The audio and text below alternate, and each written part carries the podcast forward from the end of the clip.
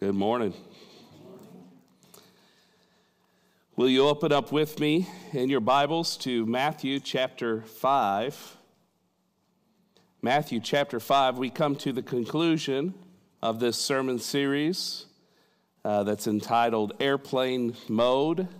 Uh, we've been talking about the importance of prayer, the importance of putting our, our phones to the side, uh, the distractions to the side, and focusing in on God. But Matthew chapter 5 is, is where we'll be in Jesus' words, uh, starting in vi- uh, verse 43. One more verse, I'm sorry. Let's go, start in verse 43. You've heard it said, Love your neighbor and hate your enemy. But I tell you, love your enemies and pray for those who persecute you, that you may be sons of your Father in heaven. He causes the sun to rise on the evil and the good, and he sends rain on the righteous and the unrighteous. If you love those who love you, what reward will you get? Are not even the tax collectors doing that?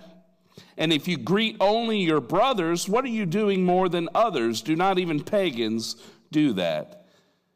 Be perfect, therefore, as your heavenly Father is perfect.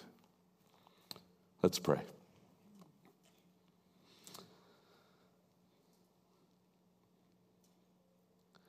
Father, as we gather today, our prayer is that your Holy Spirit will guide and lead our hearts and our minds. As we seek to know you, we pray that you will guide and lead this time that we have together. Father, we're just so thankful for your word. We're thankful for your son, Jesus Christ. And we pray these things in his name. Amen. You may have heard of the Ninevites. They were powerful, vicious people. They would bury their enemies alive. They would fillet their enemies alive. They would impale them and leave them in the sun to die. And therefore, the Ninevites were feared, hated enemies of all of their neighbors because of the atrocious ways that they partook in warfare. They were pagans far, far away from God. And so you have to understand that when Jonah, the Old Testament prophet, was called to preach to that city, he ran. He ran because the Ninevites had been at war with Israel and he had done these horrible and unspeakable things to his people, to his family, to those that he loved. And he knew that if he was to preach in that city, they might repent, and he knew his God. He knew his God would forgive them. And that was a hard pill to swallow. Wednesday of this past week was Pearl Harbor Remembrance Day. Could you imagine with me if you were called to be a missionary to Japan on December 8th, 1941? That would have been one day after the attack when 360 Japanese warplanes swarmed our Pacific fleet and killed 2,400 Americans. Jesus says in the text, You heard it said to hate your enemies. That wasn't an Old Testament command, it was a feeling a feeling that I think we feel sometimes. You see, Rome had occupied the land in Jesus' day. These soldiers forced Jews to carry their equipment. They taxed the Israelites without compassion until they had nothing left. The enemy in this story was Rome. And Jesus said, You heard it said to hate your enemies, but I tell you to love them. I tell you to pray for them.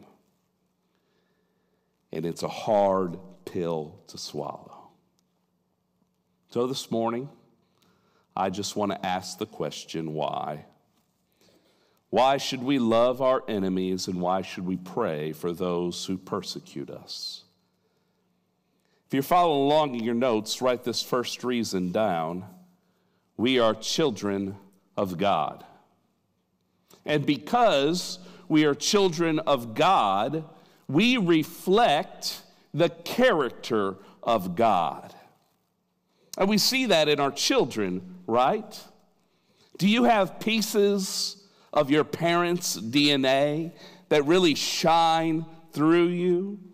I look at my children and I know that they reflect me. For example, you may have noticed that Eli has a very outgoing personality, right? Eli doesn't know a stranger. He reflects my personality, my character. Charlie may not have that same piece of my DNA, but Charlie has this strong sense of empathy. If you start crying, he's going to start crying. And if you start crying, I start crying. If you start laughing, I start laughing. Charlie starts laughing. He has this empathic tendency. And if it's true for our children, don't you think that it could also be true for God? And I think that's exactly what Jesus is saying here. He says, But I tell you, love your enemies and pray for those who persecute you, so that you may be sons of your Father in heaven. He goes on to say, Be perfect as what? Your Father is perfect.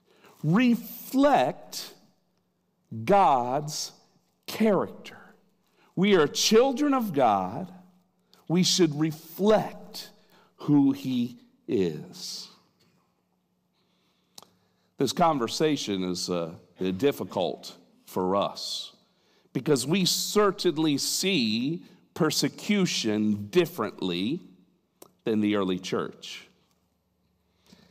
But the Greek word here for persecute means to push against, it means to pursue. And the early church had to deal with Jewish leaders who pushed against their movement. They felt threatened. They were jealous that people were converting to Christianity. And there's that awful story of a man by the name of Stephen. And because he loved Jesus, because he reflected Jesus, the Jewish leaders stoned him to death. And then the Romans began persecuting Christians. They all just pushed against this movement. And Jesus' command here is for the early church to pray for their persecutors.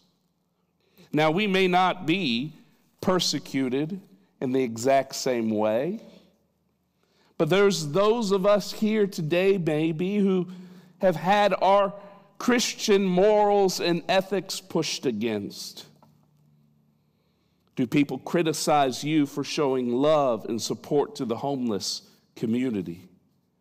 Do people push against you when you refrain and, and joining in on the office gossip?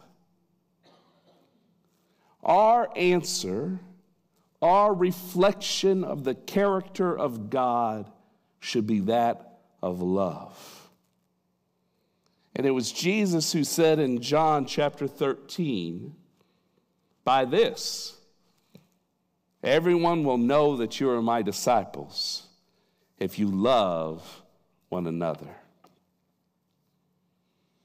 Well, if you are following along in your notes, write this down as well. The second reason that I have to share with you is that we are held to a higher moral standard. We are held to a higher moral standard than others. Now, I didn't have a phone growing up. I had a buddy who had a cell phone, and we could only use it in an emergency because it was like $15 a second or something ridiculous like that, right? So I don't know the pressures of our young people and the pressures they face with getting phones, but I know that my son Charlie and Eli both asked for phones be way too early for me to be ready to give them a cell phone. Their arguments were both exactly the same, too. Well, Bobby has a phone. Oh, well, Susie got her phone when she churned. And my answer is always the same, isn't it? I'm not Bobby's dad. But that's the truth here in the text. I should not be held to the same standard of Susie's parents. They have a child to raise, and the only standard that my children need to worry about is Jeremy and Jessica Cox, right? And it's the same for us. We are not held to the same standards of this world. And even though the world, and even though others may be saying, Why are you praying for your enemies? Why are you loving those who persecute you? That's dumb. Well, that's not the standard that they understand because they don't have the same standard that we have of our Heavenly Father.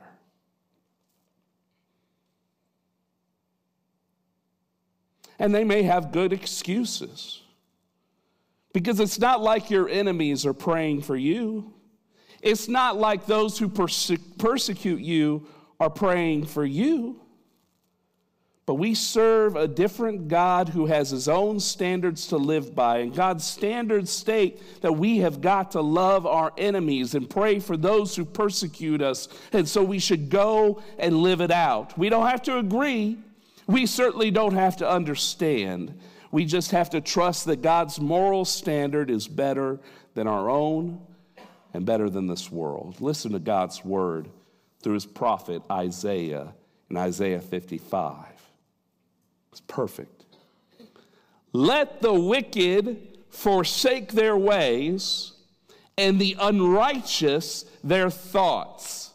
And let them turn to the Lord, and he will have mercy on them, and to our God, and he will freely pardon. For my thoughts are not your thoughts, neither are my ways Uh, your ways, my ways, declares the Lord. As the heavens are higher than the earth, so are my ways higher than your ways, and my thoughts your thoughts. Do you hear God's heart here? And we have to put this within the context of the passage because Isaiah is preaching to a people who had lost their beloved city of Jerusalem. Babylon. Babylon is the unrighteous in this passage. Babylon were the evil people in this passage. And God says through his prophet Isaiah, let those people, those evil, awful people who destroyed your city, who destroyed your temple, let those people come back to me and I will forgive them. And that doesn't make any sense to the Israelite because God's ways are higher than our ways. His thoughts are higher than our thoughts. And His standard is the one that we have to trust. It's greater than our thoughts, it's greater than our ways. And I've got one more reason for you. The one that makes the most sense, but the hardest of all the pills to swallow. God loves them too. I don't like this one. I want God to hate who I hate.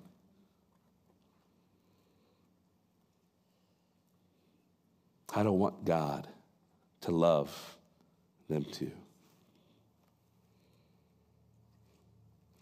Jesus says that God causes the sun to rise on the evil and the good. And rain, we've had plenty of it, has fallen out there for the righteous and the unrighteous. In fact, Jesus would tell us that God so loved the world that he gave his only Son, that whoever believes in him shall not perish, but have everlasting life. And I got to thinking about the world today because I think, man, this world is big. But I think even in my tiny mind, the United States is a lot of people, right? Like, surely we make up a good portion of this world, don't we? Any guesses to how many people, what percentage of the world that the United States population make up? Any guesses? Oh, we got a good guess right here. I thought it'd be in the 20s. 4%.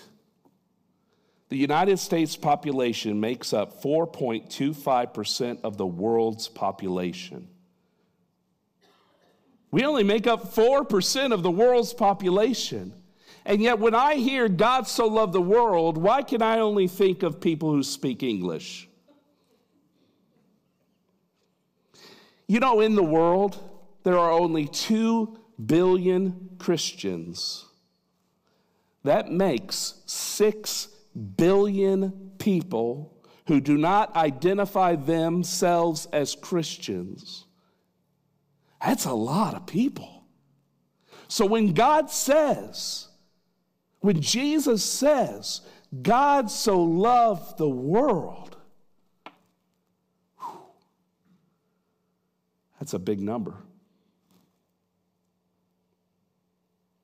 I read this week that archaeologists dug up the remains of a school for imperial pages in Rome.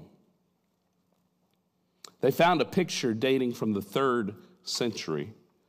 It shows a, a boy.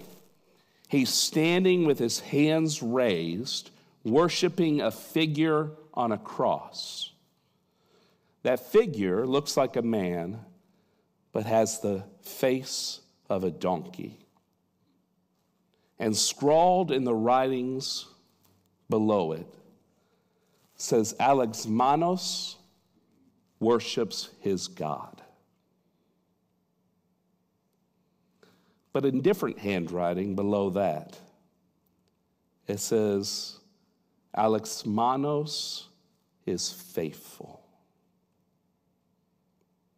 Apparently, Alex was a young man who was a Christian mocked by his schoolmates for his faithful witness. But he was not ashamed,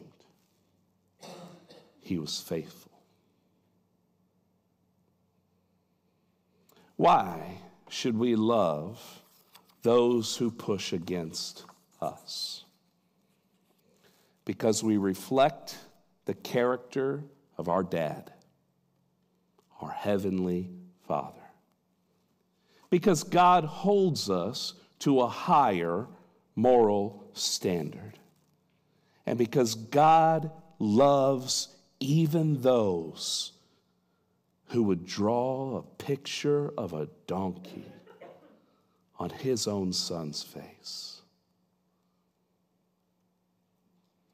As we gather around the table today, will you reflect on that great love? We have three stations where you can go and take the cup. On the bottom cup is the bread, and the top cup is the juice, representing the body and blood of Jesus Christ. I'm going to ask you to hold, to sit, to contemplate, to reflect as our praise team comes up and shares with us a Christmas hallelujah. Let's pray together. Father, I am just truly in awe of your amazing love. I'm thankful, dear Lord, that you sent your own Son to die on the cross. I pray, dear Lord, as we take this cup and as we take this bread today, I pray, Lord, that we can be reminded of how much you loved us. And that that love will then in turn change our lives so that we can love, so we can pray, so we can care about even those who persecute us. We know this is only possible through the life changing blood of your Son, Jesus Christ. And so we pray these things in Jesus' name. Amen.